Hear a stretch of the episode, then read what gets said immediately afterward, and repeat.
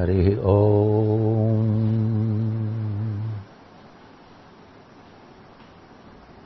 నారాయణాయ విద్మహే వాసుదేవాయ ధీమహి తన్నో విష్ణు ప్రచోదయాత్. ఓం నారాయణాయ విద్మహే వాసుదేవాయ ధీమహి తన్నో విష్ణు ప్రచోదయాత్. ఓం నారాయణాయ విద్మహే వాసుదేవాయ ధీమహి తన్నో విష్ణు ప్రచోదయాత్.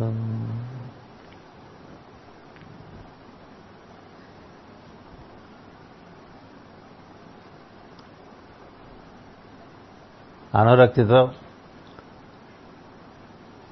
ప్రతి ఆదివారం సాయంత్రం భాగవత ప్రవచనములను శ్రవణం చేస్తున్నట్టు చేస్తున్నటువంటి సోదర సోదరీమణులకు అందరికీ నా హృదయపూర్వక నమస్కారములు.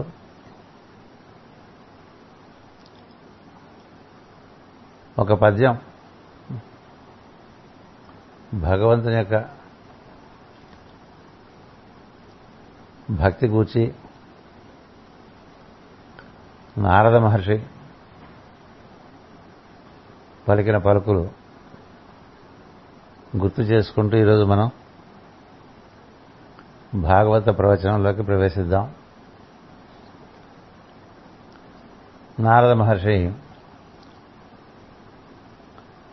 శ్రీకృష్ణుని యొక్క ధర్మపత్నులు అష్టభార్యలు అందులో ఏడు ఏడుగురికి మాట చెప్తాడు. రుక్మిణి దగ్గర చెప్పాడు, మిగతా వాళ్ళందరికీ చెప్తాడు కృష్ణుడు అంటే ఏంటని. వాళ్ళందరూ తులాభారం సందర్భంలో పడిన భంగపాటు అయిన తర్వాత అప్పుడు నారదుడి విధంగా పలుకుతాడు. సర్వేశ్వరుండగు శౌరి కింకరు చేయు ధనము గలదే భక్తి ధనముగాక. దైవాన్ని ధనమిచ్చి మెప్పించలేవు. సర్వోపగతుడగు చక్రి బంధించడు బలమున్నదే భక్తి బలముగాక. భక్తికి ఒకదానికే భగవంతుడు వశమవుతాడు, ఇంక ఏ బలం భగవంతుని వశం చేసుకోలేదని. సర్వభోక్తను జలజాత జలజాతాక్షు ధనియంచు ఫలము ఉన్నదే భక్తి ఫలముగాక. మనం ఏవో పెడుతుంటాం కదా, పళ్ళు పలహారాలు. నువ్వు ఎలాంటి దృష్టితో పెడుతున్నావు అనేది, ఎంత భక్తితో పెడుతున్నావు, ఎంత ప్రేమతో పెడుతున్నావు అలా చూస్తారు తప్ప నువ్వెంత ఆడంబరంగా పెట్టినా పట్టించుకోడు. సర్వజ్ఞుడైన కేశవుని మెప్పించడు విద్య ఉన్నదే భక్తి విద్యగాక.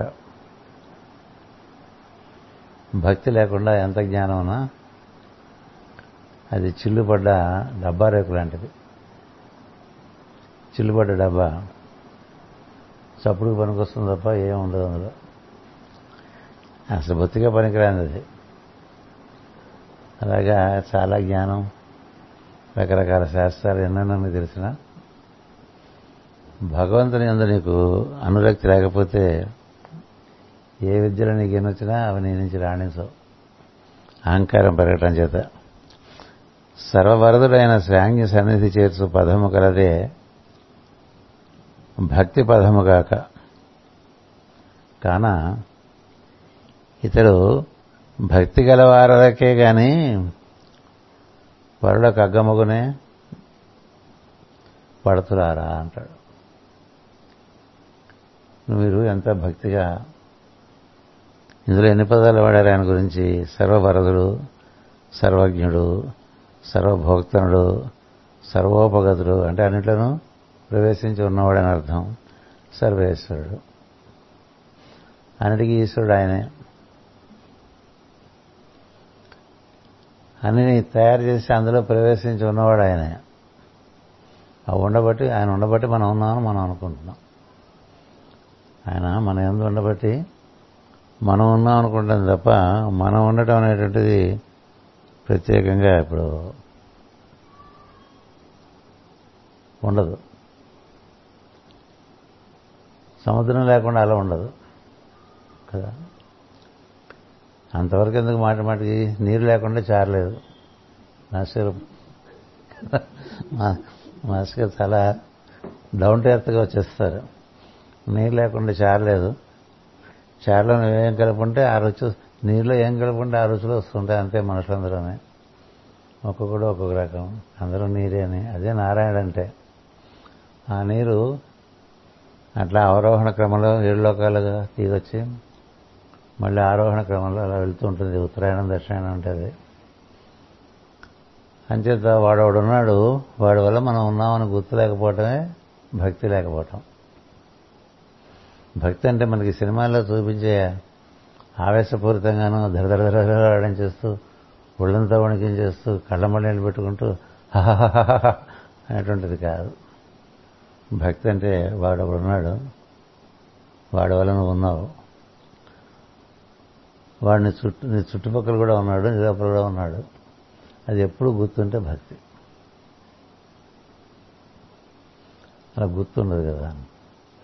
ఎందుకు గుర్తుందంటే ఆయన నుంచి ఇంకా చాలా ఏర్పడ్డాయి. ఆ ఏర్పడిన చూసినప్పుడు అదే ఇదని గుర్తున్నది, అదే ఇట్లా వచ్చిందని గుర్తున్నది. పూర్వకాలం మనకి పెళ్ళిళ్ళు చేసినప్పుడు ఈ ఆడపిల్లలతో పాటు రకరకాల బొమ్మలు పంచదారతో చేసి పంపిస్తుండేవాడు. చిలకలు, గుర్రాలు, పక్షులు, ఏనుగులు కదా, అన్నీ పంచదారే కదా. పిల్లలు ఏదో అన్నీ ఏం తిన్నది పంచదారే కదా. అట్లాగే మొత్తం సృష్టి అంతా ప్రకృతి అది పెట్టుకు తయారు చేసింది. దానికి ఆవిడ మూడు ఏర్పడిపోయింది. తను ఒకే శక్తి మూడు శక్తులుగా ఏర్పడిపోయింది. ఇచ్ఛాశక్తి, జ్ఞానశక్తి, క్రియాశక్తి ఏర్పడిపోయి ఏడు లోకాలు తయారు చేశారు.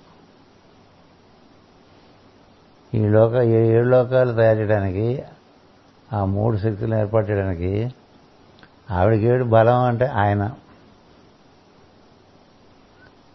నువ్వు ఎట్టగానే చేసుకో, నువ్వు ఎందులో పెడితే అక్కడ ఉంటానంటాడు ఆయన. అంటే సహకరిస్తూ ఉంటాడనమాట అమ్మవారితో. ఆవిడ చాలా ఆనందంగా తయారు చేసింది. అందులోకి ఆయన దిగితే తప్ప అవేవి కదలవు. అన్నిట్లోనే ఆయన ఉంటాడు. మనం కూడా అట్లా ఉన్నవాడే. ఓ మూడు గుణాల్లోంచి జీవులందరినీ పట్టుకొచ్చు. సత్వం, రజస్సు, తమస్సు. సత్వం అంటే సుఖంగా ఉండాలనే కోరిక. రజస్సు అంటే ఏదో అది కావాలి ఇది కావాలి అనిపించేటువంటి భావం. తమస్సు అంటే కావాల్సినవి వద్దనిపిస్తుంటుంది, అక్కడనేవి కావాలనిపిస్తూ ఉంటుంది. అది కొంచెం వికారం ఎక్కువ. మనకేవి ఎక్కర్లేదో అవి కావాలనిపిస్తుంటుంది, ఏవి నిజంగా కావాలో అవి అక్కర్లేదనిపిస్తుంది, సుఖం ఉండదు. రజస్సుకి ఏం జరుగుతుందంటే కావాలనిపిస్తుంది కానీ వాటి వల్ల సుఖం రాదు. సత్వంలో ఉండేవాడికి కావాలనిపించేవి వాటి వల్ల ఏర్పడడం వల్ల విషయాల వల్ల కొంత సుఖం ఉంటుంది. చాలామంది చాలా రకాలుగా ఆస్తులు, సంపాదన, పిల్లలు, పేరు, ప్రతిష్ట సంపాదించుకుంటారు. ఎన్ని ఎన్ని రకాలుగా సంపాదించుకున్నా వాడు సుఖంగా ఉన్నాడా లేదా అనేది ప్రధానం. సుఖం లేకుండా చుట్టూ ఎన్నుంటే లాభం కదా. ఇవన్నీ ఎందుకు జరుగుతాయంటే గుణముల వల్ల జరుగుతాయి. నిజానికి ప్రతి జీవుడు దైవమే. అది ఇవాడ భరతుడు రాహుగరుడికి చెప్తున్నాడు. జీవునికి ఎప్పుడూ స్థూల సూక్ష్మ రూపంలో సుఖదుఖ అనుభవములు గుణములను బట్టి కలుగుతున్నాను. నీకు సుఖంగా ఉన్నావా దుఃఖంగా ఉన్నావా అనేటువంటి దానికి కారణం బయట సన్నివేశాలు కాదు,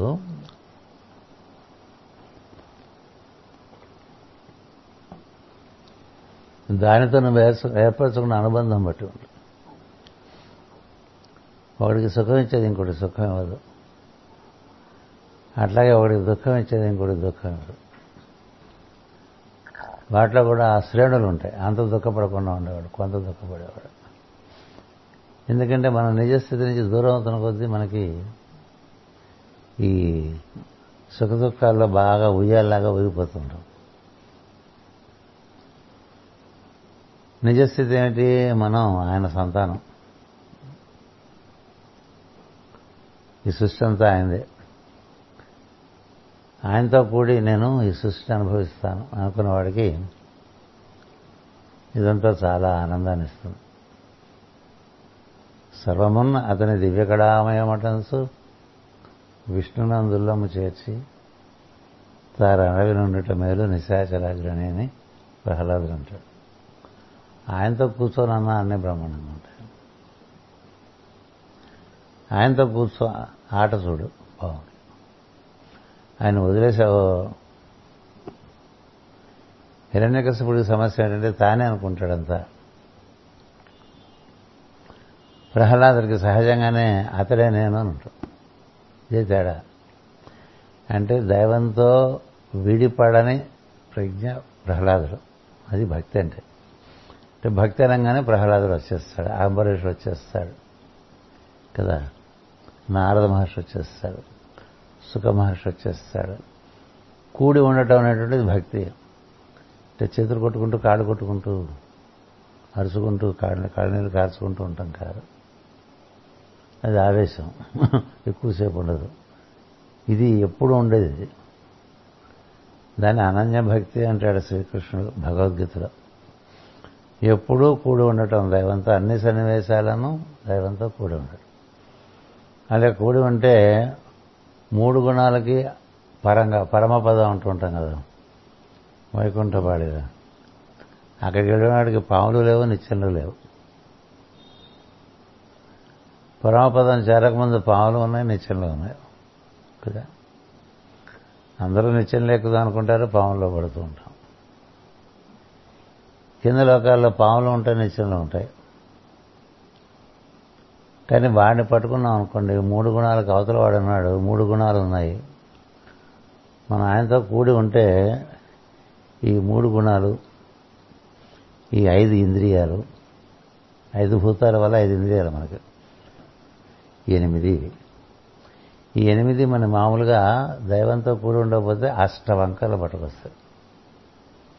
అష్టవంకర్లు. అందుకనే మనంతా అష్టావక్రులా ఉంటారు. ఎనిమిది రకాలుగా వంకర పడకూడదు.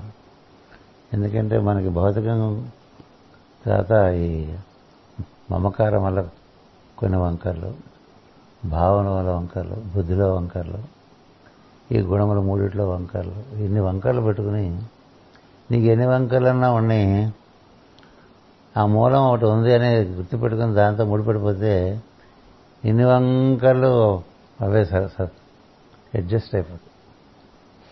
ఎంత వంకరగా ఉన్నాయంటే మొక్క అయస్కాంతం తగిలితే అయస్కాంతీకరణ చెందినట్లుగా నిత్యం దైవంతో కూడి ఉంటే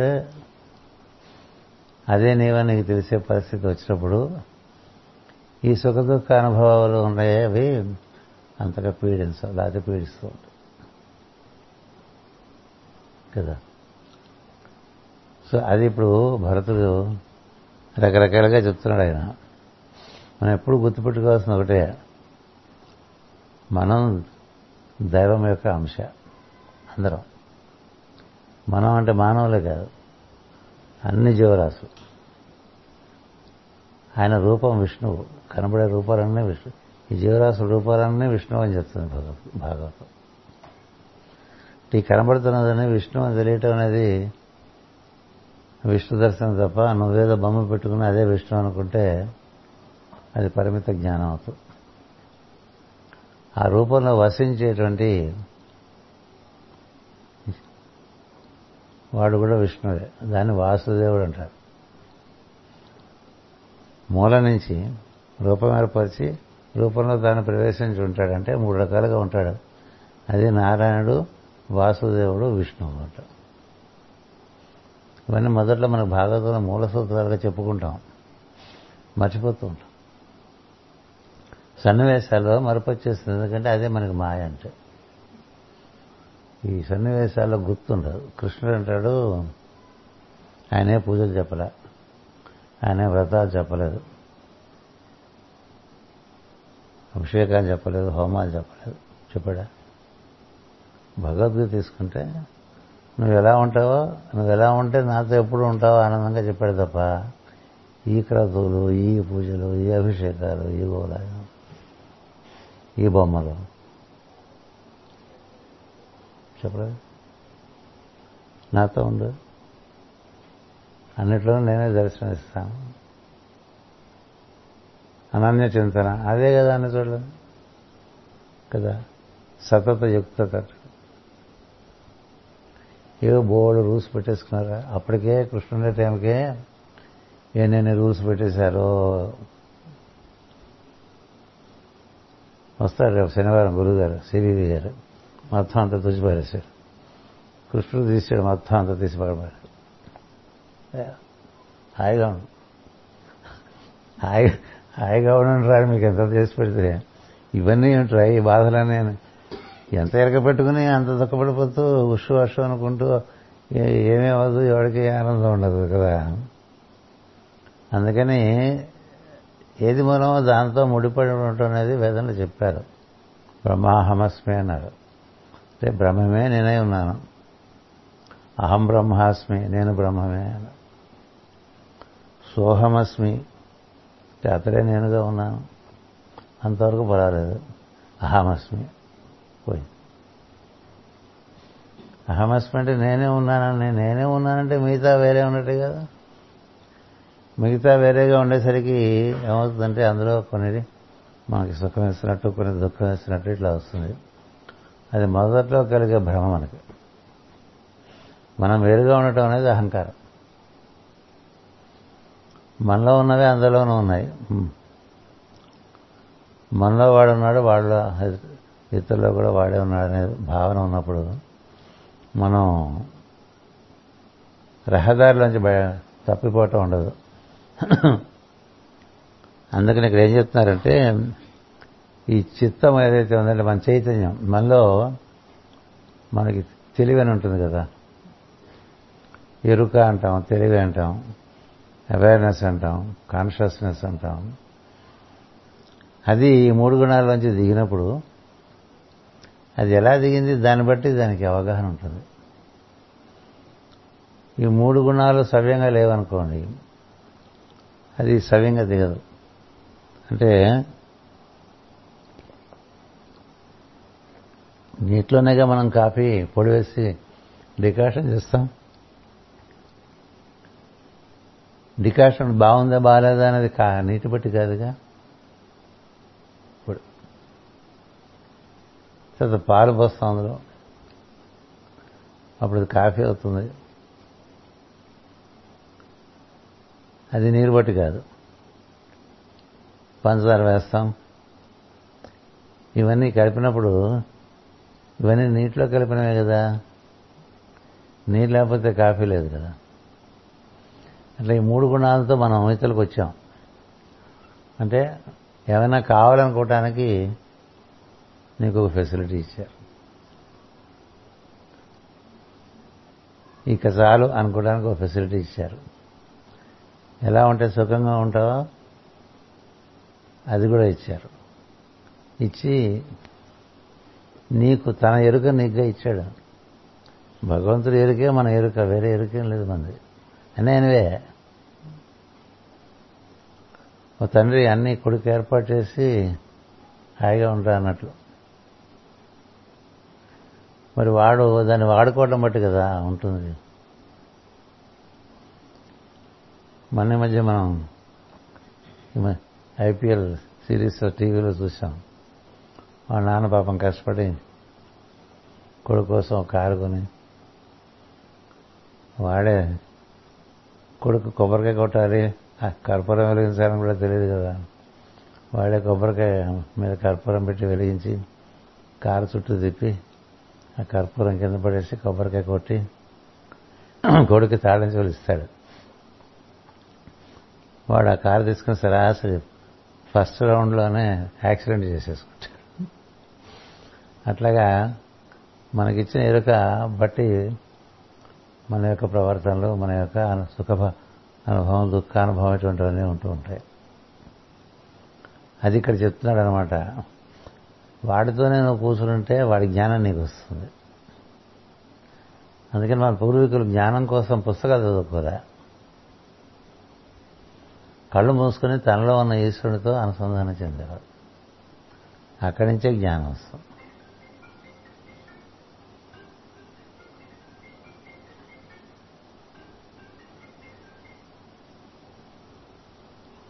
అక్కడి నుంచి సంకల్పం వస్తుంది. నువ్వేం చేస్తే బాగుంటుంది అనేది నీ తండ్రి దగ్గర నుంచి వచ్చిందనుకో. అంటే తండ్రి అంటే మన లోకల్లో తండ్రి తండ్రి గురించి చెప్పట్లే, జగత్పిత లోపల ఉన్నాడు, అందరిలోనూ ఉన్నాడు ఈశ్వరుడని కూర్చుంటే ఏదో చేద్దాం అనిపిస్తుంది కదా. అది మనకి మన స్వభావం నుంచి రావచ్చు, దైవం నుంచి రావచ్చు కదా. అది అనుభవమే తెలుస్తూ ఉంటుంది, ఇది దైవం నుంచి వచ్చింది, మనం చేసుకుంటే బాగుపడతామని. కొన్ని స్వభావం నుంచి వస్తాయి, అవి మనకి దైవానికి దూరం చేస్తూ ఉంటాయి. అందుకని స్వభావం క్రమంగా కూర్చోటం మొదలు పెడితే తెలుస్తుంది. ఈ కూర్చోటం వల్ల ఏం జరుగుతుందంటే, ముందు అతడే నేను అనేటువంటిది ముందు భావన. అటుపైన మనం ఏం చేయాలి అనేటువంటిది సవ్యంగా తడుతుంది. దాన్నే సంకల్పం అంటారు, ఇచ్చ అంటారు. అది భగవంతుని ఇచ్చగా భావం చేయాలి, నిర్వర్తించాలి. ఈ సంకల్పం భగవంతుడు ఇచ్చాడు, దాన్ని నిర్వహిస్తే నిర్వర్తించి భగవంతుడికే సమర్పణ చేస్తాను అని దాన్ని నిర్వర్తించుకోవాలి. అట్లా చేసుకుంటే ఇచ్చా జ్ఞాన క్రియలు మనకు అందినవి భగవత్ సమర్పణగా చేసుకుంటూ సాగుతుంటే మూడు గుణాలు బాధించడం అనేది కాస్త తగ్గుతుంది. లేకపోతే ఈ మూడు గుణాలు బాగా ఆడేస్తుంది. ఏవేవో అక్కడేవన్నీ కావాలనిపిస్తే ఆరాటపడతాడు, జన్మంతా దేనికోసం తిరుగుతూ ఉంటాడు, ఏది పొందాలో అది పొందలేడు, ఏవక్కర్లేదో అవన్నీ చేరిపోతుంటాయి. అందరూ ఆనందం కోసమే పరిగెడుతూ ఉంటారు, అందరికీ ఏవో రకరకాల దుఃఖానుభూతులు అవుతూ ఉంటాయి కదా. సుఖంగా ఉందామని పెళ్లి చేసుకుంటే, సుఖంగా ఉందామని పిల్లల కంటే, పిల్లల వల్ల సుఖం వచ్చిందా దుఃఖం వచ్చిందా, భార్యకు భర్త వల్ల, భర్తకు భార్య వల్ల సుఖం వచ్చిందా దుఃఖం వచ్చిందా, సుఖంగా ఉందామని ఆస్తులు సంపాదించుకుంటే ఆస్తులు సుఖాన్ని ఇచ్చినాయా దుఃఖాన్ని ఇచ్చినాయా. ఇవన్నీ దేన్ని బట్టి ఉంటాయంటే ఈ గుణముల యొక్క అమరిక బట్టి. ఇల్లు కట్టుకున్నాం అనుకోండి, ఇంటి నిండా సామాను జరిపోయింది అనుకోండి, సామాను మధ్య మనం జాగ్రత్తగా అటు ఇటు నడవటమేగా. లేకపోతే అవి పడిపోయి పడిపోయి దాన్ని కనుక్కుని దీన్ని కనుక్కుని మనకి దెబ్బలు తగిలి అవి విరిగిపోయి అది ఆ ఇల్లు. ఏముంది ఆ ఇంట్లో సుఖం? ఇట్లా మన చిత్తం ఈ గుణములకు బాగా కావాలి కావాలి కావాలి కావాలి కదా. ప్రతివాడికి మోర్ మోర్ అంటూ ఉంటాం, ఇంకా ఇంకా కావాలి ఇంకా కావాలి. ఈ కావాలని ఏమవుతుందంటే అవన్నీ మనకి ఎక్కలేనివన్నీ తెచ్చిపెట్టుకుని అసౌకర్యం పెంచుకుంటూ ఉంటాం. ఒక కారుకి అవసరం ఉంటే మూడు కార్లు ఉన్నాయనుకోండి ఇంట్లో, అన్నీ వాడలేం కదా, అవి పాడైపోతూ ఉంటాయి. అవి పాడైపోతుంటే దుఃఖం వస్తుంటుంది కదా, తుప్పు పట్టిపోతూ ఉంటాయి, కనెక్షన్ అయిపోతూ ఉంటాయి. వాడని వస్తువు ఇంట్లో ఎందుకు? అసలు వాడని వస్తువు నీకు ఇంట్లో ఎందుకు? వాడకపోవడం వల్ల వస్తువు పాడైపోతుంది. శరీరం కూడా వాడకపోతే పాడైపోతుంది, ఎక్కువగా వాడినా పాడైపోతుంది. ఇంద్రియాలైనా ఎక్కువ వాడినా పాడైపోతాయి, తక్కువగా వాడినా పాడైపోతాయి. మనసైనా అంతే, బుద్ధి అయినా అంతే. వాటిని సమపాలుగా వాడుకోవాలి. ఈ సమపాలుగా వాడుకోవటం అనేది గుణముల యొక్క సమ్మేళనం బట్టి ఉంటుంది. మూడు కావాలి, అందుకని మూడు గుణాలని ఒక త్రిభుజంగా చెప్తారు. ఆ మూడు గుణాలకు అవతలంతా పరం. అటు వెళ్ళిపోతే అసలు ఇదేమీ కనిపించదు. అటు వెళ్ళిపోవద్దురా, నీకోసం ఇదంతా తయారు చేశాను, ఇటే ఉండి అనుభవించు, దాంతో ముడిపెట్టుకో, దాంతో ముడిపెట్టుకుని రా. బోళ్ళు వస్తువులు, ఆట వస్తువులు తండ్రి పిల్లల కోసం తెచ్చి ఆడుకోండిరా అంటే ఆడుకోవటం చేత కాకుండా నాకు ఏ ఆట వద్దు, నేను మూల కూర్చుంటానంటే తండ్రికి సంతోషం. ఇలాంటి మూర్ఖుని కన్నానే ఏమిటనుకుంటాడు కదా. అంచేత తండ్రి ఏమనుకుంటాడో పిల్లవాడు అని అనుభవించాలి. అలానే ఇందులో ఇరుక్కుపోకూడదు వాడు కదా. బయటికి వెళ్తేనే ఇరుక్కుపోతూ ఉంటే ఇంకా వాడేం పనికి వస్తాడు. దానికి కారణం ఈ మూడు గుణాలు. అందుకని దీన్ని సమకోణంగా ఏర్పరచుకోవాలి. అదే మనకి గురు బ్రహ్మ, గురు విష్ణు, గురుదేవో మహేశ్వర అన్నారు. అసలు ఎవరు ఈ గురువు అంటే గురు సాక్షాత్ పరబ్రహ్మ. పరబ్రహ్మమే ముగ్గురుగా వచ్చినట్టు. గురువు అంటే దైవమే, దైవం అంటే గురువే. అంచేత అలాంటి స్థితిలో ఆ పరతత్వం అది మూడుగా ఏర్పడటం పట్టుకున్నాం అనుకోండి, అప్పుడు చిత్తానికి పొద్దునే కొంత శాంతి ఉంటుంది. అంటే మనం చూసే కారులో కూర్చుని నడిపే ముందు అన్ని సవ్యంగా ఉన్నాయో చూసుకుంటాం కదా. హడావుడిగా ఉండేవాడు గేర్లో పెట్టి ఇగ్నిషన్ ఆన్ చేస్తాడు, బుర్రమని ముందు వెళ్ళిపోతుంది కదా. న్యూట్రల్లో పెట్టుకుని స్విచ్ ఆన్ చేసుకుని, కొంతమంది కారు తీసే విధానంలోనే వాళ్ళు ఎంత రాజేస్తుందో ఎంత తమస్తుందో తెలిసిపోతుంది. అన్ని పనుల్లోనూ కనిపిస్తూ ఉంటుంది. ఇది రజస్స ఎక్కువ ఉందా, తమస్సు ఎక్కువ ఉందా, సత్వం ఎక్కువ ఉందా. సత్వం ఉన్నవాడు సుఖపడుతూ ఉంటాడు, వాడికి సమస్యలు ఎక్కువ బాధించవు. రజస్సు ఉన్న వాళ్ళకి బాగా కలిసిపోతుంది. రావణాసుడికి విపరీతమైన, కుంభకర్ణుడికి సమస్య లేదు, వాడు వీడు తింటం పడుకుంటూ ఉంటాడు. విభీషణుడు అన్నారు. అలాగే ప్రతి కథలో ముగ్గురిని చూపిస్తారు. రాముడు, భరతుడు సత్వం, సత్వం లక్ష్మణుడు రజస్సుతో కూడిన సత్వం, అంటే దైవంతో కూడిన రజస్సు. కూడి ఉండటం వల్ల మహాత్ముడు, కూడి ఉండకపోతే ఏం లేదు. దేంతో ఎన్ని ఎన్ని సున్నాలున్నా ముందు ఒక అంకె లేకపోతే ఆ సున్నాలకు విలువలేదు కదా. నీకు పది సున్నాలు ఉన్నాయనుకో, ఏమిటి పోయి ముందు ఒక అంకె వేస్తే వాటన్నిటికీ వాల్యూ వస్తుంది. అందుకని వాడితో కూడి ఉంటే ఉండే వాల్యూ వాడితో కూడి ఉండకపోతే నీ జీవితానికి ఉండదు. నీకెన్నున్నా నీకు ఆనందం లేదు, సుఖం లేదు. అది ఇక్కడ భరతుడు ఏం చెప్తున్నాడు, జడభరతుడు ఏం చెప్తున్నాడంటే చిత్తము గుణరహితమైనప్పుడు కలుగు అనుభవమే ముక్తి అన్నాడు. ముక్తి ముక్తి మోక్షం మోక్షం మోక్షం చచ్చిపోతుంటారు కదా అందరూ. నీ భావం నుంచి నువ్వు ముక్తి పొందడమే ముక్తి. ఎక్కడ ముక్తి? మనదే ముక్తి. నువ్వు దాన్ని పిసికి వంకర టింకర చేసుకుని ముక్తి ముక్తి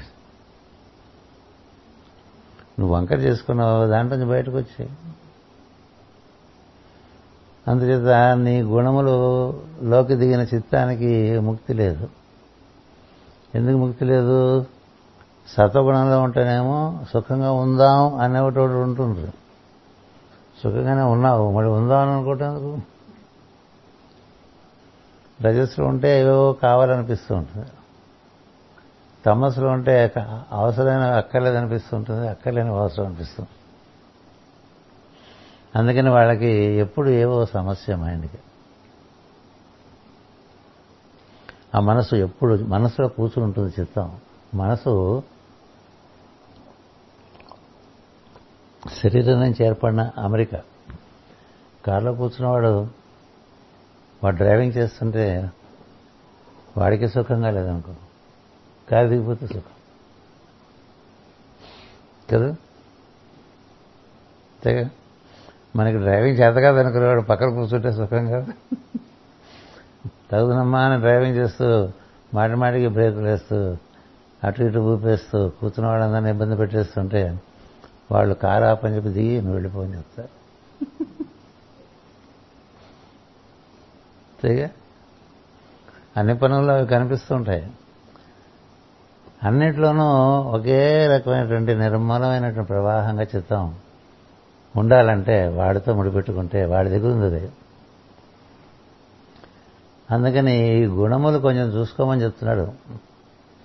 ఈ గుణరహితం అయినప్పుడు ముక్తి కానీ, లేకపోతే ముక్తి లేదు, ముక్తి అనేది ఏం లేదు. ప్రత్యేకంగా ముక్తి అంటే ఏం లేదు. నీకు ఈ మూడిట్లోంచి నువ్వు ఈ మూడిటికి అవతల ఉండేవాడు మన తత్వం ఉంది. ఆ తత్వంతో నువ్వు ముడిపెట్టుకుంటే నీ చిత్తం ఆటోమేటిక్గా ముక్తి స్టేట్లో ఉంటుంది. మనం ఒకసారి తలుచుకుంటే ఇదంతా వదిలేసేట వెళ్ళిపోవచ్చు. ఆ తలుపు నుంచి మళ్ళీ ఇందులోంచి దిగిరావచ్చు. ఇందులో ఇందులోకి ఒక చక్కగా ఒక క్రమ పద్ధతిగా దిగిరావటం అనేటువంటిది పొద్దునే చేయాలి. మూడు గుణాల్లోకి దిగి అటుపై నుంచి చిత్తంలోకి వచ్చి చిత్తం పట్టుకుని ఇంద్రియాల్లోకి దిగుతాం. ఇంద్రియాల్లోకి దిగితే అవి ఐదు పాయలు ప్రజ్ఞ ఒక్కసారి పంజాబ్ అయిపోతుంది. అది పాంచాల దేశం అంటే అర్థం. చూడండి, నది డెల్టా అయిపోయినట్టు రకరకాలుగా పారుతుంది. ఇంకా అక్కడి నుంచి రకరకాల విషయాలు ఉంటాయి. కంటికి కనిపించేవి, చెవికి వినిపించేవి, ముక్కుకు వాసన చూపించేది, నాలుగు రుచి చూపించేది, చర్మానికి స్పర్శ కలిగించేది, ఇది కాక వాక్కుంటు. ఇన్ని రకాలుగా ప్రజ్ఞ పాయలు పాయలు పాయలుగా విడిపోయిపోయి నీ ప్రపంచంలో ఉండే విషయాలు చూసినప్పుడు ఇంకా దూరం అయిపోతుంది. ఇటు మోదు వచ్చేస్తుంటే మూల మర్చిపోతాం. ఇప్పుడు సక్కుబాయం అంటే భక్తులు ఉంటారు కదా, వాళ్ళు ఏ పని చేస్తున్నా అన్నిట్లోనే కృష్ణుడు చూసి చేస్తారు. కృష్ణ భక్తులకి వంట చేస్తుంటే వంట కృష్ణుడు, అక్కడ కూరగాయల కృష్ణుడు, అక్కడ బియ్యం కృష్ణుడు, అక్కడ వంటల కృష్ణుడు, పొయ్యి కృష్ణుడు, చేసే పదార్థం కృష్ణుడు. అదే అనన్య చింతన. అప్పుడు కృష్ణుడే పనిచేసేసినట్టుగా ఉంటుంది. తనతో తను కృష్ణుడితో కూర్చుంటే అంతా కృష్ణుడే చేసి పెట్టినట్టుగా ఉంటుంది భక్తుడికి. అలా కాక విడిపోయి మనం పనిచేసుకుంటాం అనుకో, వెంటనే అలసిపోతాం, సత్యాలకు వచ్చేస్తాం. ఎందుకని మనకి ఇన్ఫ్లో కట్ చేసుకు మన ట్యాంక్లో నీళ్ళు అయిపోయినాయి, బయట ట్యాంక్ కనెక్షన్ లేదు కదా. అందుకని మనకి అలసట వచ్చేస్తుంది. ఈ చైతన్యం అలా నెమ్మదిగా దాని తమస్సు కమ్మేసి అలాగా కొంచెం మత్తుగా నిద్రగా పనుల్లో తప్పులు వచ్చేస్తూ ఉంటాయి, పొరపాట్లు అయిపోతుంటాయి, మర్చిపోతూ ఉంటాం. ఇప్పుడు వేసామా లేదా గుర్తుండదు, మళ్ళీ వేసు అయితే వేసేసామనుకోవచ్చు. ఇలా మనకు అవు అంటే ఆడవాళ్ళకి సంబంధించి, మగవాళ్ళు ఇంకా చాలా ఉంటాయి చెప్పడానికి. రకరకాల మరుపులు, రకరకాల పొరపాట్లు అందులోంచే వస్తాయి. ఎందుచేత కూడి ఉండకపోవటం చేత.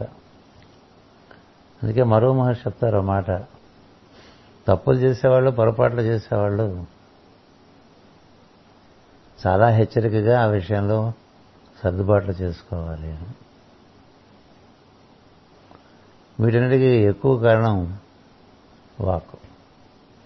అక్కర్ లేకుండా సొళ్ళు వాగుడు వాగేవాడికి ప్రజ్ఞ అంతా ఇట్లా వెళ్ళిపోతుంది. ఎంత సొళ్ళు వాగుడు వాగితే అంత దైవీ ప్రజ్ఞ సరస్వతి రూపంలో వెళ్ళిపోతుంది, నీరసపడిపోతాడు. అవే సద్విషయాలు చెప్పుకుంటున్నాడు అనుకోండి, పెరుగుతూ ఉంటుంది చైతన్యం యొక్క బలం కదా. ఆరాధన చేసుకున్నాడు అనుకోండి భక్తితో, పెరుగుతూ ఉంటుంది. వాకును ఎలా వినియోగించుకోవాలనేది ప్రధానం, పంచేంద్రియాలను ఎలా విని వినియోగించుకోవాలి అనేది ప్రధానం, ఈ మూడు గుణాలు ఎలా వినియోగించు వినియోగించుకోవాలనేది ప్రధానం. ఇవన్నీ వాడుకోవటానికి ఒక పరికరం లాగా ఈ శరీరాన్ని ఇచ్చారు. వీటన్నిటి నుంచి అదే పనిచేస్తూ ఉంటుంది. సో ఈ పని చేసేదాన్ని సవ్యంగా పనిచేయించడానికి బేసిక్గా మూడు గుణాలు, అవే త్రిమూర్తులు రూపంలో మనకి అనుగ్రహిస్తారు ఆరాధన చేస్తే అని చెప్పారు. తెలియకుండా ఎన్ని ఆరాధన చేస్తున్నారు. ఇప్పుడు ఈ ఆరాధనలు అక్కడ ఇలా చూసుకోండి, మనం ఆకాశం నుంచి దిగుచ్చిన వాళ్ళం, మూడు గుణాల్లో ప్రవేశించాం. రోజు తెల్లారేసరికి లేవగానే మూడు గుణాల్లోకి వచ్చేస్తాం. అప్పుడే నేనున్నానని తెలుస్తుంది మనకి. నిద్రలో ఏం తెలియదు కదా, అంతకుముందు ఎక్కడున్నా కూడా నీకు తెలియదు. నువ్వు నీకు నేనున్నానని తెలిసేప్పటికే నువ్వు గుణాల్లో ఉన్నావు. దైవం దానికి అతీతంగా ఉంటాడు. ఇందులోకి నువ్వు దిగొచ్చావు కాబట్టి నీకు మొట్టమొదట మార్పు అక్కడ జరుగుతుంది. ఈశ్వరుడు జీవుడయ్యాడు అంటారు. అందుకని వీడిని మూడు గుణాలు బట్టి వీడు ఉంటాడు. ఆయన మూడు గుణాలకు అతీతంగా ఆయన ఉంటాడు. మూడు గుణాలకి అతీతంగా ఉండే ఆయనతో మూడు గుణాలకి లోబడి ఉన్నవాడు కలిసి ఉంటే ఈ మూడు గుణాలు బాధించవు కదా. ఇక్కడ మనకి ఊళ్ళో పోలీస్, మనకు ఈ పేటకు ఒక కానిస్టేబుల్ ఉండొచ్చు, ఈ ఏరియాకి ఒక సబ్ ఇన్స్పెక్టర్ ఉండొచ్చు, ఇంకో సర్కిల్ ఇన్స్పెక్టర్ ఉండొచ్చు, ముగ్గురు కదా. పోలీస్ కమిషనర్ ఒక అన్నారు కదా, ఆయన పదే పదే మన ఇంటికి వస్తున్నాడు అనుకో,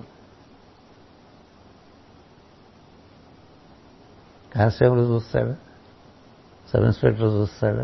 ఎందుకంటే వాళ్ళందరూ వస్తారు ఇంత పట్ల, గేట్ దగ్గర ఉండాల్సిందే కదా. వాళ్ళు ఏమో ఈ సార్ ఈయన దగ్గరికి వస్తుంటారు మన సార్ అని కదా. సో మన గురించి వాళ్ళు ఎలా ఉంటారు, అలా ఉంటుంది. అందుకని దేంతో ముడిపడి ఉండటం వల్ల ప్రకృతి మనకు సహకరిస్తుందో, మనలో ప్రకృతి బయట ప్రకృతి, వాటితో కూడి ఉంటే పని జరుగుతుంది. కానీ లేకపోతే ముక్తి ఏం లేదు ఎవరికైనా. ఎంతమంది గురువులు ఇరుక్కుపోయిన వాళ్ళు ఉన్నారు, ఆస్తులను ఆశ్రమాలను, ధనంలో ఇరుక్కుపోయిన వాళ్ళు ఉన్నారు, కీర్తిలో ఇరుక్కుపోయిన వాళ్ళు ఉన్నారు, రకరకాలుగా ఇరుక్కుపోయిన వాళ్ళు ఉంటారు. అది పైసనే మళ్ళీ మళ్ళీ నల్ల చరిత్రలో వస్తుంది ఆ కథ. అందుచేత ఇక్కడ భరతుడు ఏం చెప్తున్నాడంటే, మూడు గుణములకు అతీతంగా నీ చిత్తాన్ని ఉంచుకోవటం అనేది నేర్చుకుంటే నీకు ముక్తి అనేటువంటిది ఉన్నదే, నువ్వు పోగొట్టుకున్నావు అని చెప్తున్నాడు ఆయన. చిత్తము గుణరహితమైనప్పుడు కలుగు అనుభవమే ముక్తి. అంటే you're out of the triangle. అమ్మవారిని త్రిగుణాకారంగా వేసుకుంటారు కదా, అమ్మవారిని త్రికోణ త్రికోణగా అంటూ ఉంటాం కదా. ఎన్ని నామాలు ఉన్నాయి అమ్మవారి త్రికోణాల మీద? అసలు యంత్రమే త్రికోణాల యంత్రం. అది నాలుగు పైకి ఉంటాయి, ఐదు కిందకు ఉంటాయి ఆయా త్రికోణాలు కదా. ఐదు త్రికోణాలు మనకి ఈ పంచభూతాలతో ఏర్పాటు చేసిన లోకాలు. నాలుగు త్రికోణాలు, అందులోకి నాలుగుగా దిగివచ్చిన ఒకే తత్వం. వాసుదేవ సంకర్షణ ప్రద్యుమ్న అనిరుద్ధ వ్యూహాలు అంటారు, సనక సనందన సనత్కుమార సన సుజాతులు అంటారు. అంటే ఈశ్వరుడు, జీవుడు, అతని బుద్ధి, చిత్తం. ఇది తెలిసిందనుకో మనం ఒకసారి ఈ యంత్రంలో నేనెక్కడున్నాను, ఈశ్వరుడు ఎక్కడున్నాడు, మనం ఇంద్రియాల్లో కూర్చున్న ఒకసారి ఈశ్వరుని స్మరణ చేస్తే ఇవన్నీ దాటించేసి పైన కూర్చోబెట్టిస్తాడు. పిలిస్తే పలుకుతాడు, లోపలే ఉన్నాడు. ఒక పిలుపుతో పిలిచితే పలుకుతావట అంటూ ఉంటాం కదా. ఎందుకు పలకట్లేదురా అంటే తెలియదు మనకు. అసలు వాడు ఎక్కడున్నాడో తెలియదు, మనం ఎక్కడున్నామో తెలియదు, ఎట్లా పిలవాలో తెలియదు. బాధగా ఉందనుకో ఒకసారి ఇవన్నీ. ఇప్పుడు మనకి ఎక్కడ బాధ? శరీరంలో బాధ, అస్వస్థత అంటే శరీరంలో ఎక్కడో బాధ. సరే, ఆ పైనే ఉంది ఇంద్రియాలు, ఆ పైనే ఉన్నాయి మనసు, ఆ పైనే ఉంది మనసులో కూర్చున్న చిత్తం. ఆ చిత్తం తీసుకుపోయి అక్కడ పెట్టేస్తాం. చిత్తం తీసుకుపోయి భగవంతుడి దగ్గర చేరిస్తే అట్లా ఉన్నారు చాలామంది. ఈ చిత్తం దేంట్లో దూరిస్తే అనుభవిస్తుంది. అది నువ్వు ఏ ఇంద్రియంలోంచైనా దాని అనుభవం పొందవచ్చు. ఇక్కడ బాధగా ఉంటే అక్కడ కూర్చోవటం ఎందుకు? కాలుతూ ఉంటే తీసుకుపోయి అక్కడి నుంచి తెచ్చుకోకుండా అక్కడే కూర్చుని అయ్యో కుయో ముర్రో అంటూ ఉంటాం. అందుకని ఒక ఒక మూడు త్రిభుజా త్రిభుజాకారంగా ఉండే ఒక తలుపు, పంచాకారంగా ఉండేటువంటి మరొక తలుపు.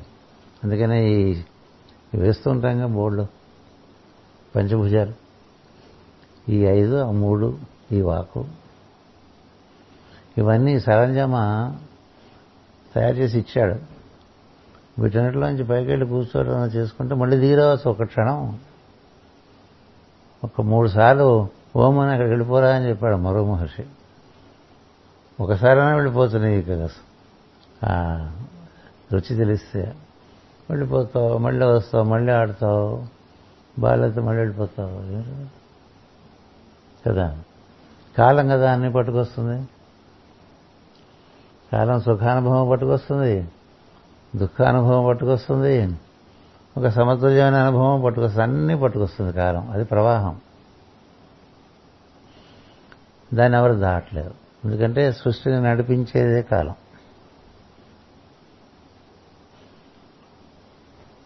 ఈశ్వరుడు ప్రకృతికి సహకరించినట్టే కాలంతో కూడా సహకరించి ఉంటాడు. అందుచేత కాలం ఇబ్బంది దాటాలన్నా కూడా వాడినే పట్టుకో.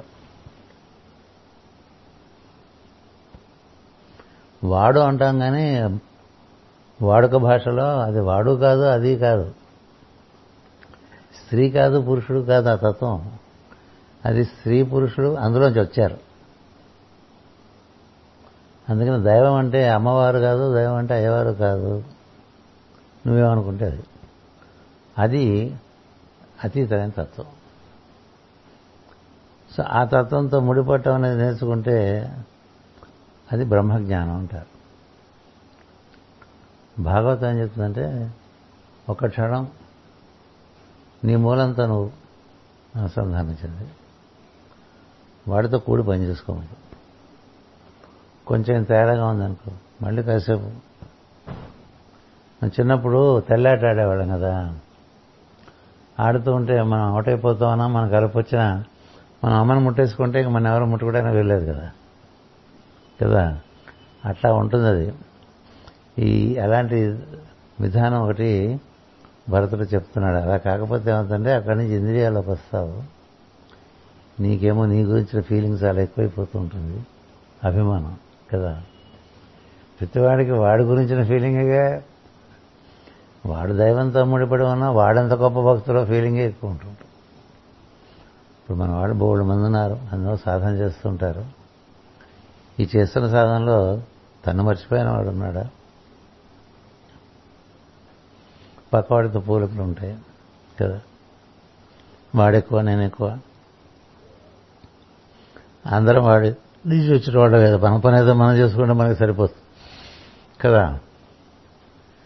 అందుకని ఈ దిగి వచ్చినప్పుడు రకరకాల బావిలోకి దిగి వచ్చినట్టే వాడితో కూడా దిగి వచ్చి పని చేసుకుని మళ్ళీ వెళ్ళి వాడితోనే కూర్చో, మళ్ళీ పని ఉంటే దిగు, లేదా వాడినే పట్టుకుని తిరుగు. నారదులు అలా తిరుగుతూ ఉంటాడు అనే రకాలు.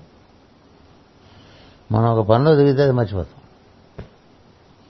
చిన్న పని కదా. ఇలా మొదలుపెట్టంగానే పొద్దునే దంతధావనతోనే అయిపోయింది, వాడిని ఎక్కడో వదిలేసి వచ్చేస్తాం. దంతధావన చేయడానికి నీలో చైతన్యం ఎవరిచ్చారు? ఎవరిచ్చారు? దంతధావన చేసుకోవాలనే భావన ఎవడిచ్చాడు? అంతా చైతన్యమే కదా. ఏ సమయానికి ఎప్పుడు ఎట్లా ఏది చేసుకోవాలో చెప్పేది నీలో ఉండేటువంటి ఎరుకేగా.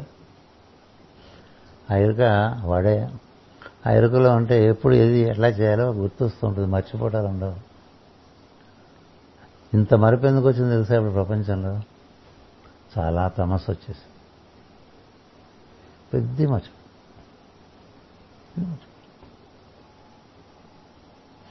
ఎంత తమస్సు పెరిగితే అంత మరపు వచ్చేస్తుంది, ఎంత రజస్సు వస్తే చేయవలసిన పనులు ఎక్కువైపోయి అవి ఆరాటంగా తయారైపోయి అలా గిరగిర గిరగిర గిరగిర ఆటం తిప్పిస్తాం. ఈ గుణంలో పెద్ద సమస్య. అందుచేత నేతిలో ఒత్తి పెట్టి వెలిగించిన దీపము జ్వాలను జ్వాలతో పొగతో కూడి పుట్టించును. నెయ్యి ఒత్తియు కాలిపోయిన వెనుక అగ్నిహోత్రుని స్వరూపమైన అంతర్యాము అంతర్యామిత్వమును అట్లే మనస్సు గుణములతో కర్మలతో కలిసి జన్మలను ఆయుర్దాయములను జ్ఞాన అజ్ఞానములను సుఖ దుఃఖములను పుట్టించును అన్నారు. ఇప్పుడు దిగితే ఏం జరుగుతుంది? ఈ చైతన్యమే అదే అగ్ని, ఇది అన్ని పనులు చేయిస్తూ ఉంటుంది. ఇప్పుడు దీపం వెలిగించాం, ఇప్పుడు ఆ వెలిగించిన దీపం దేనివల్ల వెలుగుతుంది? నూనె ఒత్తి అలా అవి అయిపోతే అగ్ని ఏమైపోతుంది? అంతకుముందు అగ్ని ఎక్కడుంది? అంతకుముందు అగ్ని ఆ దీపంలో నూనెలోనూ ఒత్తిలోనూ ఉంది, అది అంతర్హితమే ఉంది కదా. ఈ అంతర్హితంగా కనపడకుండా ఉంది అగ్ని మనం రాజి రాజిల్లపు చేస్తే అది దీపంలాగా వచ్చింది. ఆ అగ్ని బాగా ప్రజ్వలితం అవుతుంటే ఏం జరుగుతుంది? దేంట్లో నుంచి అది పుట్టిందో అది దాన్ని కాల్చేస్తూ ఉంటుంది కదా, ఒత్తికారిపోతుంది, నెయ్యి నూనె అది అయిపోతుంది. అవి ఉన్నంతసేపు ఇది జ్యోతిలాగా కనిపిస్తుంది, అవి అయిపోతే మొత్తంలో గడిపి అంతేరా నీ జీవితం అని చెప్తున్నాడు భరతుడు. నీలో ఉండే చైతన్యం దాన్ని ఎలక్ట్రికల్ ఫైర్ అంటారు, విద్యుతాగ్ని అంటారు. నువ్వు ప్రతి జీవుడు విద్యుతాగ్ని స్వరూపుడు, అతడు జ్యోతి స్వరూపుడుగా ఉండగలడు. శరీరంలో ఇరుక్కుపోయి అట్లా నూనెలోనూ ఒత్తిలోనూ నిబిడీకృతమై కనపడకుండా ఉండే అగ్నిగా కూడా ఉండగలడు. మూడు రకాలుగా ఉంటాడు త్రేతాగ్నులు అని చెప్తారు. దాని మీద వెయ్యి పేజీల పుస్తకం రాసింది ఆవిడ ఆలిస్ బెయిలీ. ఎవరు చదువుకోరు, ఊరికే బుక్ గురించి ఒక గొప్పగా చెప్తారు, ఎవరు చదువుకోలేరు కూడా, ఎందుకంటే అంత జ్ఞానం ఎక్కాలంటే ఇక్కడ చాలా మేధస్సు ఉండాలి. పుస్తకాలు చదివితే కొంతమంది నిద్ర వచ్చేస్తుంది, ఎందుకో తెలుసా? నీ పరిధికి దాటి జ్ఞానం అందులో ఉంటే మనకు అది ఎక్కక నిద్ర వస్తుంది. అదేమిటో నమ్మ పుస్తకం తీస్తేనే నిద్ర వస్తుందని చెప్పేవాడు బోళ్ళు మంది ఉంటారు కదా. అందుకనే కొంతమంది నిద్రపోవట్లేదు మాస్టర్ అంటే బుక్ చెప్తాయి తీసి చదువుతున్న నిద్రగా వచ్చేస్తుంది, ఎందుకంటే మనకన్నా మించిన మేధస్సు అందులో అంటే మనకు తట్టుకోలేక నిద్ర వచ్చేస్తుంది. అదో విధానం, అదో స్లీపింగ్ పిల్లు. అంచేత ఇలా దిగి వచ్చిన వాడు మళ్ళీ వాళ్ళలోకి వెళ్ళిపోతాడు. ఇవన్నీ సవ్యంగా వాడుకుని మళ్ళీ వాళ్ళలోకి అంతర్యామిలోకి వెళ్ళిపోవచ్చు. మనం అంతా ఎందుకు వెళ్ళలేమంటే మన దీపం అంతలాగా వెలగదు, మనకి ఇవన్నీ ఆవరణలన్నింటిలోనూ ఇరుక్కుపోయి ఉంటాం. అన్ని ఆవరణలే మనకి, బయట బాహ్య ఆవరణలు ఉన్నాయి, లోపల ఆవరణలు ఉన్నాయి. ఊరికే కూర్చుంటే దైవం గుర్తొస్తాడా? ఏవేవో గుర్తొస్తూ ఉంటాయి కదా. అంటే దాంట్లో ఉన్నట్టేగా. నువ్వు ఊరికే కూర్చుంటే నీ సరాసరి అంతర్యామి లోపల బయట ఉన్న ఈశ్వరుడు గుర్తొస్తున్నాడు అనుకో, నువ్వు చాలా అదృష్టవంతుడు. చేయాల్సిన పనులే ఎప్పుడు గుర్తొస్తున్నాయి అనుకో, లేకపోతే మనకి ఇష్టమైన వాళ్ళు గుర్తొస్తున్నారు అనుకో, మనకి ఇష్టం లేనివి గుర్తొస్తున్నాయి అనుకో. రెండో వస్తూ ఉంటాయి, మనకి ఇష్టం లేనివి మనకి ఇష్టమైనవి, ఇవి గుర్తొస్తాం. లేకపోతే చేయాల్సిన పనులు గుర్తొస్తుంటాయి.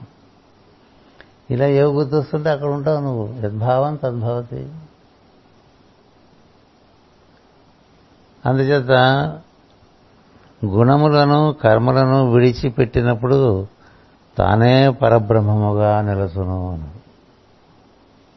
గుణములను గుణములకు దిగితే ఇంద్రియాలతో కర్మలు చేస్తాం, కాసేపు వదిలేస్తుడు.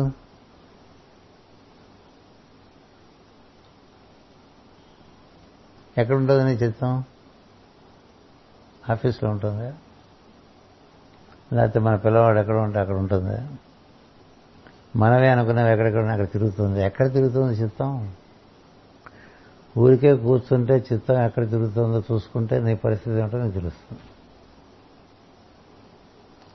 అది ఒక ఊర కుక్కలాగా తిరగచ్చు, ఒక జాతి కుక్కలాగా కూర్చుని అట్లా సోహం చేసుకుంటూ ఉండొచ్చు. నీ బట్టే ఎక్కడెక్కడికో తిప్పుతుంటుంది. వెంటనే లేచిడిపోతుంటాడు అప్పుడు కదా, ఏమిటి ఇలా లేచి పని వస్తా పని ఉందంటాడు, పీకేస్తుంది పని భావం, లేచిడిపోరు. ఏమిటి ఇవన్నీ చేసేది? నీ చిత్తమే. నీకే దాని పాపం సుఖం లేదు, ఏమిటో పరిగెడుతూ ఉంటుంది, ఎందుకో పరిగెడుతూ ఉంటుంది, అంతా ఆరాటమే, ఏమీ దక్కదు, అనుభవం లేదు, ఆనందం లేదు, అలా ఆరాట పట్ల ఉండిపోతుందనమాట. నేను ఎలా ఉండాల్సిందని ఎలా తయారు చేసుకున్నా చూసుకుంటే మంచి జాతి కుక్కని తెచ్చి ఓర కుక్కని చేసుకుంటూ అయిపోతుంది. ఇంకెక్కడి నుంచి చేసేవన్నీ తప్పులు, ఆలోచనలు సరిగ్గా రావు, ఉదాహరణకోటి తికమక, గందరగోళం, దాంట్లో కోపం కదా. మన పని కాకపోతే ఎవరిని కోపడితే పనులు అవుతాయి, మన పనులు మనం సరిగ్గా చేసుకోవాలి అంతే కదా కదా అందుచేత కాసేపు ఇది వదిలేసేయి, నీ మూలం గురించి ఆలోచించు. భక్తి అంటే అది అది జ్ఞానంతో కూడిన భక్తి నీకు అది ఇస్తుంది. మనం మామూలుగా చూసే భక్తి ప్రాథమికం, ఆ భక్తి నేను సుఖ దుఃఖాలు అనేటువంటి అనుభవాల నుంచి బయటకు తీసుకురాదు. అందుచేత అది ఆవేశంతో కూడిన భక్తి. అసలు దేవుని యొక్క స్వరూపం తెలిస్తే భక్తి వేరుగా. దానితో ఐదు రకముల ప్రజ్ఞలు, ఈ పరబ్రహ్మ జ్ఞానేంద్రియములు ఐదును ఇంద్రియార్థముల మీద ప్రసరించినప్పుడు ప్రజ్ఞలు ఐదుగా విడిపోవును, దాంతో అభిమానం పుట్టును. ఇట్లు పదకొండు ప్రవర్తనతో కూడిన మనస్సు, పదకొండు ప్రవర్తనలు అంటే ఐదు కర్మేంద్రియములు, ఐదు జ్ఞానేంద్రియములు, వాక్కు. ఈ పదకొండుని అధిష్ఠించి ఉండేవాళ్ళు పదకొండు ఉంటాయన్నమాట. వీటితో ఇన్ని రకాలుగా ప్రజ్ఞ పోతూ ఉన్నప్పుడు జీవునకు లెక్కలేనన్ని జన్మలు కలిగించును. ఇక్కడే ఉంటాం. ఈ కింద మధ్య మనం వైకుంఠ పాటలు ఆడుతున్నాం కదా, కింద పావులనే పడిపోతూ ఉంటాం కదా, పై పావులన్నీ తిరుగుడాలు, కింద పావులని చిన్న చిన్న పావులు అక్కడెక్కడే తిప్పడే తిప్పుతూ ఉంటాయి. మూడు మూడు లైన్లలో తిప్పుతూ ఉంటాయి మనసు, ఇంద్రియాలు, శరీరం. అక్కడే పడు పడు నిచ్చెనెక్కుతూ ఉంటాం, పాముల్లో పడుతుంటాం, నిచ్చెనెక్కుతుంటాం, పాముల్లో పడుతుంటాం. ఎంత మంచి ఆట అది కదా. నిచ్చెన ఎక్కితే సంతోషం, పాములో పడితే దుఃఖం అనేది కలుగుతుంది కదా, కలుగుతుంది. నిచ్చెనలే కాదుగా, పాములు కూడా ఉంటాయని తెలియాలిగా అట్లా. అంచేత ఈ ఇంద్రియాల లోకాలకు దిగామనుకో, ఇంకెక్కడే తిరుగుతుంటారా మీరు. ఇంద్రియ లోకాల్లోకి దిగటం కూడా, ఇంద్రియాల పైన గుణాలు ఉన్నాయి, గుణాల కన్నా పైన ఈశ్వరుడు ఉన్నాడు, గుణములతో నువ్వు ఉన్నావు, నువ్వు ఇంద్రియాల్లోకి దిగుతున్నావు. ఇట్లా దిగుడు బావిలో దిగి పని చేసుకుని మళ్ళీ పైకి వచ్చేయాలి కదా. అది తెలియాలంటే అసలు తత్వం తెలిసి దాంతో కూడి ఉన్నవాడికి తెలిసి ఉంటుంది. అలా ఉన్నవాడు భరతుడు, దాదాపుగా అలా ఉన్నవాడు రాహుగణుడు రాహుగణుడు అని దాదాపు అది అదే అది చెప్తున్నాడు అనమాట. ఈ జన్మలన్నీ ఎందుకు వస్తాయి మనకంటే, మన చిత్తంలో ఏవేవి బాగా మిగిలిపోయి ఉన్నాయో అవే మళ్ళీ మనకి జన్మలు పట్టుకొస్తూ ఉంటుంది. మరి అనుభవం అవ్వాలిగా, అనుభవం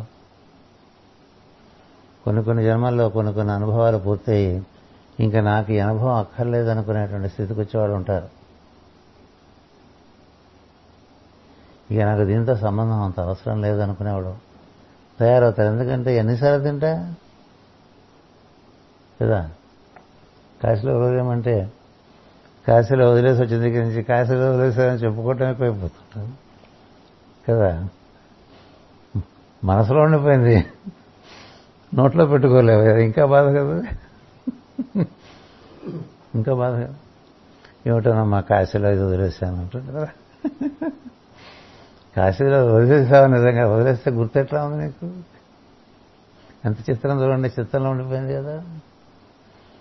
అలా ఈ కొన్ని కొన్ని కొంతమందికి కొన్ని కొన్ని వ్యామోహాలు సహజంగా లేకుండా ఉండేవాడు ఉంటారు. అంటే ఏం జరిగింది వాళ్ళకి ఆ పూర్వ అనుభవం అయిపోయింది. ఇప్పుడు వాటి మీద ఉండదు, ఇంకా కొన్ని మిగిలి ఉన్నాయి, వాటి అంతా అవి పరిపూర్ణం అవ్వటం వరకు పనిచేస్తారు. ఇట్లా కొన్ని కొన్ని కొన్ని కొన్ని పరిపూర్ణం అవుతుంటే ముందుకెళ్ళే అవకాశం ఉంటుంది. అనుభవం కావాలి, అనుభవం యొక్క జ్ఞానమే జ్ఞానం తప్ప ఈ గ్రంథస్థమైన జ్ఞానం జ్ఞానం కాదు. అందుచేతనే మనకి భక్తుల కథలో ఎక్కడెక్కడ ఈ భక్తులు కొనుక్కునే వాటికి అనురక్తి చెంది ఉండిపోయి మళ్ళీ జన్మలెత్తారని చెప్పడానికి భరతుడే కథ. జింక మీద అనురక్తి చెందలే, మరి జింకగా శరీరం తీసుకున్నాడుగా. జింక శరీరంలో ఉన్నా తానెవరో తనకు తెలిసి జింకగా ఉంటే అంత కష్టం.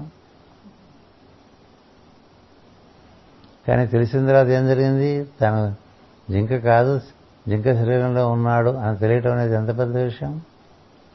మనమంతా మనుషులం కాదు, దైవం యొక్క అంశము, మనుష్య శరీరంలో ఉన్నాం అని తెలిసిందనుకోండి, అంతకన్నా కావాల్సింది ఏముంది? ఈ ఏ యంత్రంలోకి దిగి వస్తే ఆ యంత్రం కాదుగా మనం. ఎలక్ట్రిసిటీ, ట్యూబ్లైట, ఫ్యానా, మైకా, ఈ యాంప్లిఫైరా, ఈ కెమెరా, ఏది ఎలక్ట్రిసిటీ ఏది కాదు. అది వచ్చింది, పని చేసుకుంటుంది, వెళ్ళిపోతుందిగా, ఎక్కడ ఇరుక్కోవట్లేదుగా. ఎలక్ట్రిసిటీ అదే, నువ్వు ఇందులోకి వస్తావు, వస్తే ఎందుకు ఇంత తిప్పలు పడుతున్నావు?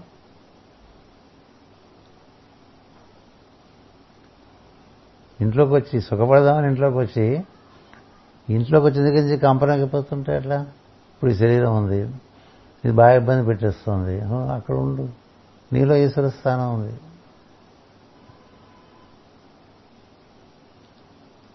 ఎక్కడ ఈశ్వర స్థానం ఉంది అనేది వెతుక్కుంటే ఎక్కడే శిరస్సులో ఉంది, పాల భాగంలో. దిగిన కొద్దీ వెలుగు తగ్గుతూ వస్తాం, అందుకని నెత్తి మీద పెట్టేసుకున్నారు సార్ మరి. ఆయన తెచ్చుకుని వెలుగుగా పాల భాగంలో పెట్టుకున్నారు. ఆయన తెచ్చుకుని కళ్ళలోంచి కాంతిగా చూశారు, చెవులోంచి వినటంగా శబ్దంగా చూశారు. ఆ వివరాల్లోకి వెళ్తే చాలా ఉంటాయి. నీలో ఈశ్వరుడు, ఏదో స్థానం పెట్టుకో. నేను ఈ మధ్యకాలం యొక్క అందరికీ ఈ పాలభాగ మధ్యంలో మధ్యలో చక్కని వెలుగుతో కూడిన సూర్యబింబాన్ని చూస్తూ ఉండండి, అక్కడి నుంచి కిరణాలు మీ మీద పడుతున్నట్టుగా భావన చేస్తూ ఉండని చెప్తున్నా. అది ఉత్తమమైన స్థానం కృష్ణుడు ఇచ్చింది. భూమధ్యంలో కూర్చోమని చెప్పాడు, కూర్చుంటే అదే మాస్టర్ గారు మందరధారంలో ఇచ్చింది కూడా. ఈ రెండు కనుబొమ్మలు రెండు కొండ భావన చేసుకుంటే ఒక వ్యాలీ ఉంటుంది. ఇక్కడ ఆ లోయలో వెలుగు దర్శనం, అక్కడి నుంచి ఏదో గానం వినిపిస్తున్నట్టు.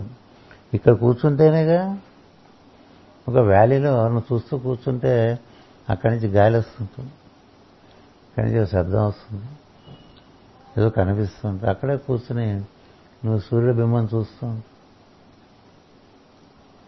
అదే ఇచ్చాను మనకి ఈశావాస్య ఉపనిషత్తులో ఉండే శ్లోకం తెచ్చి, పూషన్ ఏకర్షే యమసూర్య ప్రాజాపత్య వ్యూహరశ్మీన్ సమూహ అనే శ్లోకం ఉంది.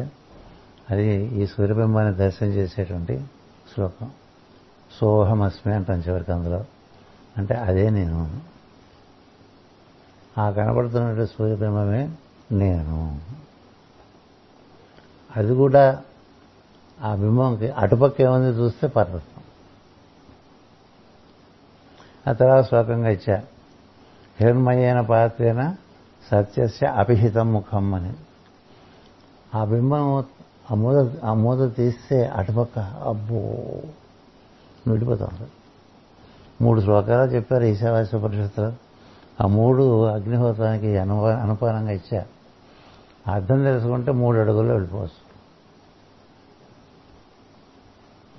ఊరికే వల్ల వేస్తే ఉంటాయి.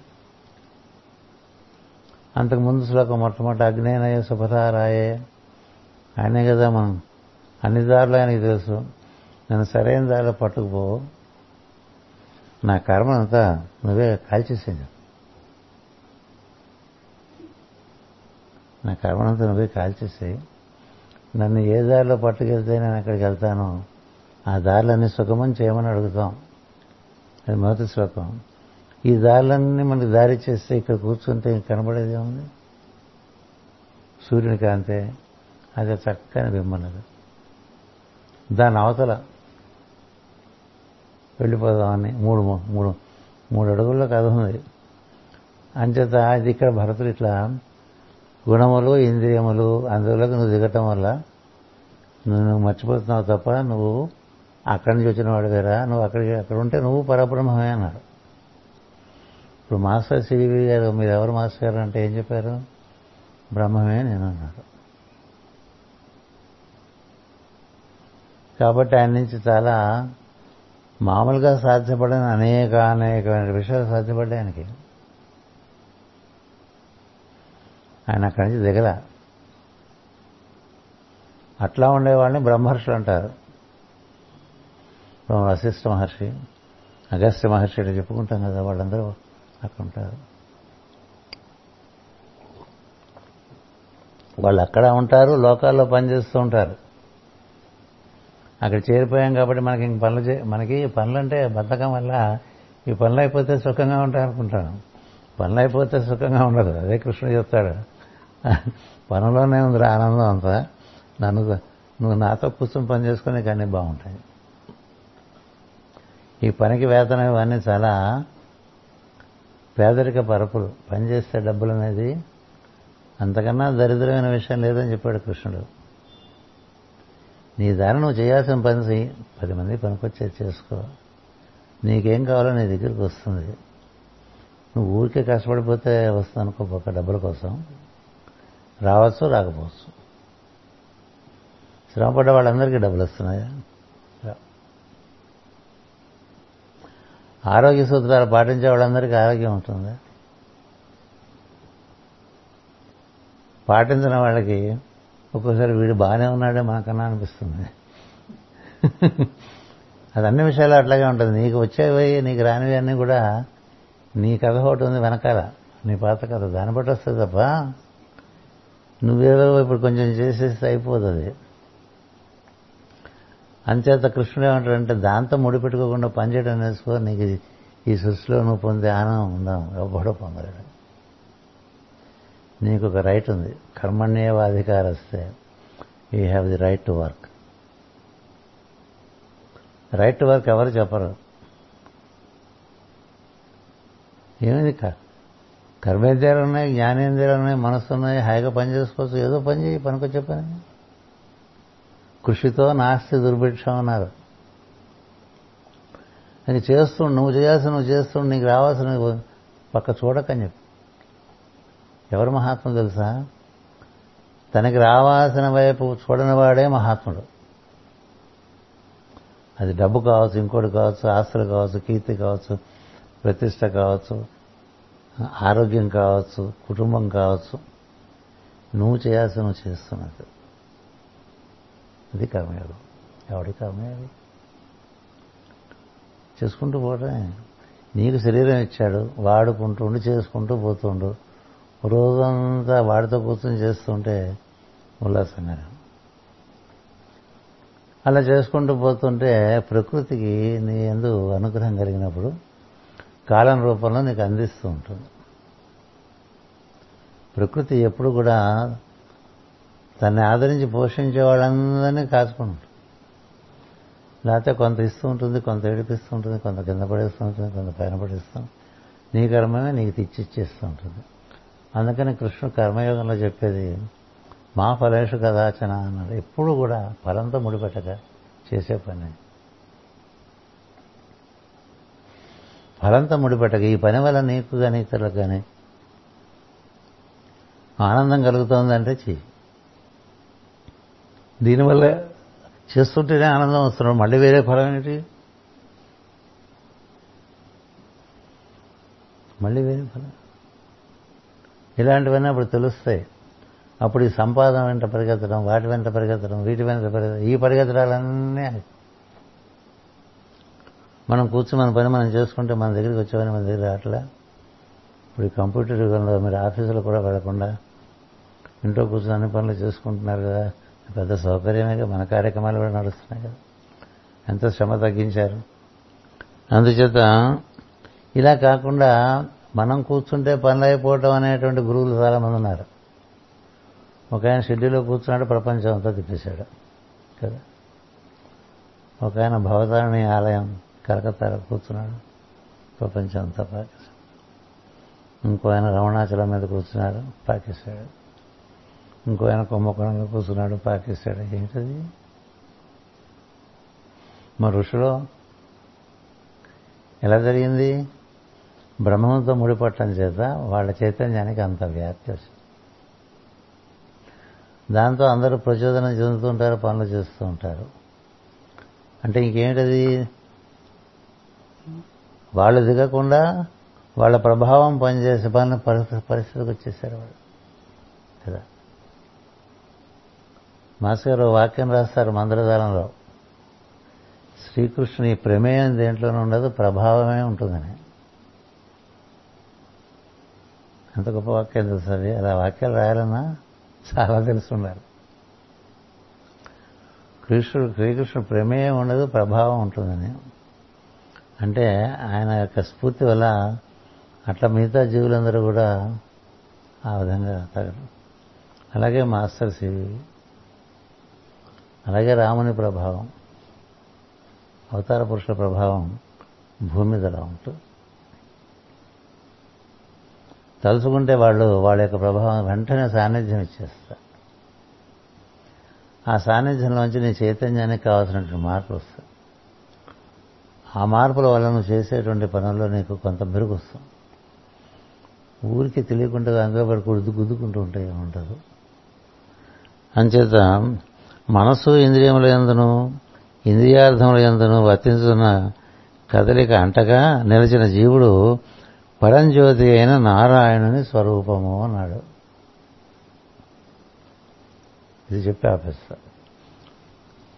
మనసు ఇంద్రియముల యందు ఇంద్రియార్థముల యందు వర్తించుతున్న కదలిక,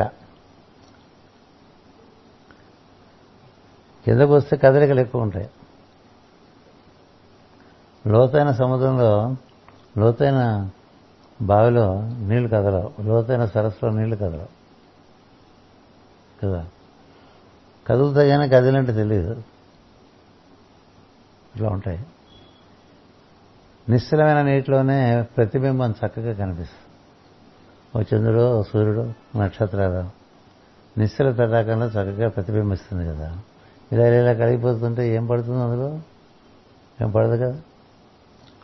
అందుకని అట్లా నీ కనుక ఈ ఇంద్రియాల్లోనూ మనసులోనూ ఈ గుణాల్లోనూ ఇరుక్కోకుండా ఉండేటువంటి చైతన్యంగా నేను భావన చేసుకుంటే అది స్థిర చిత్తం అవుతుంది. ఆ స్థిర చిత్తం దాన్ని స్థితప్రజ్ఞుడు అంటారు. అది నారాయణ వల్లే, ఆయనలాగే నువ్వు వెలుగుతావు అని చెప్పి నారాయణి పరంజ్యోతి అయిన జీవుడు పరంజ్యోతి అయిన నారాయణి స్వరూపం అని తెలుస్తుంది వాడికి. ఓహో, మనం అదే, నేను ఇది, నేను ఈయన దగ్గర నుంచి వచ్చా, ఇలా దిగుడు బావిలో పడిపోయి ఇలా అలలాడుతున్నాను, అదే నేను అదే నేను అంటుంటాను కదా. అదే నేను అనేటువంటిది జామకోసారి తలుచుకోండి, ఎక్కువసేపు అక్కలా, నెమ్మదిగా ఎనిమిది జాములు, ఇంకా కొంచెం ఫ్రీక్వెన్సీ పెంచండి. ఎన్నిసార్లు టచ్ చేస్తే అన్నిసార్లు it comes to equilibrium point వస్తే ఆ క్షణంలో నువ్వు పొందే అనుభవమే మోక్షం. అది పెరుగుతూ ఉందనుకోండి, ఇప్పుడు పండ్ల మధ్య కొంచెం గందరగోళంగా అంటే ఒక క్షణం కూర్చో. ఎవరైనా బీపీ వచ్చినప్పుడు మొన్న మొన్న ఎవరికో చెప్పా, ప్రతి అరగంటకి ఒకసారి కూర్చుని అన్ని పక్కన పడేసుకుని మూడుసార్లు చక్కగా శ్వాస పీల్చి పది అంకెలు లెక్క పెట్టి మళ్ళీ పని చేసుకోరా, బీపీ తగ్గిపోతుంది, మందులతో తగ్గదని బీపీ అని చెప్పా. ఎట్లా తగ్గుతుంది? నువ్వు ఆడి చేస్తుంటే మనం మాత్రం చేస్తున్నాం. బీపీ తగ్గట్లేదు గురువుగారు అంటే ఎందుకని నీలో అలదడి అలదడి వల్ల నువ్వెవరో నీకు నీకు ఇప్పుడు బాగా కలతబారే నీరులోను అసలు కదిలే నీరు వదిలేండి, కలతబారి నీరైతే అసలు ఏమీ కనపడదు. వరద కదా, వరద నీటిలో ఏం కనపడదు. స్వచ్ఛమైన నీళ్ళు కూడా కదులుతుంటే కనపడదు, కదలకపోతే నీకు అందులోనే కనిపిస్తుంది. అలా మనకి ఈ వీటన్నిటిలోకి దిగటం వల్ల ఆ జీవుడు తను తాను మర్చిపోతున్నాడు. కానీ తను సహజంగా నారాయణ యొక్క జ్యోతి స్వరూపం అని చెప్తున్నారు ఇక్కడ. ఇది ఒక పాఠం. ఇలాంటి పాఠాలైనా విని చెప్పారు. ఇదంతా తత్వబోధే. చెప్పింది ఎవరు? జడ భరతుడు. ఆయన ఎవరు? హరి అవతారం. మరి ఆయన శరీరంలో ఎలా ఉన్నాడంటే మనకి ఇప్పుడు ఆయన చెప్తుంటే కదా తెలుస్తుంది. ఉన్నాడు తప్ప ఆ శరీరానికి ఆయనకి ఏమీ పెద్ద అవసరమైతే. కారులో మనం ఎప్పుడు కూర్చుంటామా చెప్పండి? మన కారులో మనం ఎప్పుడు కూర్చుంటామా? కారులోకి వెళ్తాం, పనులు చేసుకుంటాం, కారు అక్కడ పార్క్ చేసి వచ్చి కూర్చోట్లే. అట్లాగే శరీరాన్ని పార్క్ చేసుకునేట పోయేవాళ్ళు కూడా ఉంటారు. శరీరం మంచం మీద పార్క్ చేసేసి మిగతా లోకాల్లోకి వెళ్ళచ్చు. దానికి శరీరాలు ఉన్నాయి. శరీరాలు ఉంటేనే కదలికలు ఉంటాయి. అది యోగం. ఈ శరీరాన్ని పడుకోబెట్టేసి ఏదో ఇంకో లోకాల్లోకి ఇంకో శరీరంతో అవి కదా కదలని. ఇక్కడి పనులేదు వాళ్ళ పడుకుంటే, ఇంకెక్కడైనా పనులుంటే అక్కడ చేసేవాళ్ళు ఉంటారు. అసలేం అక్కర్లేదు, అక్కడే ఉండొచ్చు. ఇది రోజు చేసే పనుల్లో ఎన్నిసార్లు దాన్ని పిలుచుకుంటే అంత మంచిది కదా. అది ప్రతి పావు గంటకి చేసామనుకోండి అదే పని ఒకసారి, ప్రతి పావు గంట, ప్రతి అరగంట, ప్రతి మూడు గంటలకు ఒకసారి, కనీసం మూడు సార్లు చేయండి రా అని చెప్పారు మన ఋషులు. ఉదయం, మధ్యాహ్నం, సాయంత్రం కదా. అది కనీసం తప్ప అందులో ఒకటి ఎలాగో చేయం. మధ్యాహ్నం, సాయంత్రం వీలు పడితే చేస్తాం, పొద్దున్న లేవం. అది పరిస్థితి మనది. ఎందుకంటే కాలంతో ముడి పెడితే వచ్చే సౌకర్యం ఎప్పుడు పడితే అప్పుడు చేస్తే రాదు. కాలం చెవి కాలం చేతిలో. అందుకని కాలంతో ముడిపెట్టి ఇచ్చారు. మనకుండే స్ఫూర్తి బట్టి మనం ప్రయత్నం చేసుకుంటూ ఉంటాం. స్ఫూర్తి వల్ల శ్రద్ధ అని పెరుగుతాయి, దీక్ష పెరుగుతుంది. ఇదే ఎంత తగ్గితే అంత ప్రయత్నంలో ఉంటూ ఉంటే అప్పుడు మనం శ్రీ కైవల్య పదంబు చేరుటకనై చింతించేదని చదువుతాం కదా పద్యం. దాని గురించి ఏంటి నువ్వు చేసే ప్రయత్నం అనేది కదా మొదటి పద్యం. ఆ మార్గంలో వెళ్తాం. అందుకని ఈ జడభరతుడు రాహుగణుడి యొక్క సమాధం ఉందే, ఇది అత్యద్భుతమైనటువంటి సమాధం. విదుర మైత్రేయ సమాధం అంత గొప్పదో అలాంటిది. మనకి మనకేం కాలపరిమితి ఏం లేదు. ఎన్నాళ్ళు చెప్పుకోగలిగితే అన్నాడు చెప్పుకుంటాం. ఎందుకంటే తత్వం వచ్చినప్పుడు బాగా ఎక్కించుకోవాలి. తత్వ విచారం లేకపోతే మనం పక్కదాలు పట్టేస్తాం. ఏవేవో అవగాహన లేకుండా చేయడం అయిపోతుంది. అవగాహన లేకుండా చేస్తుంటే అవదు.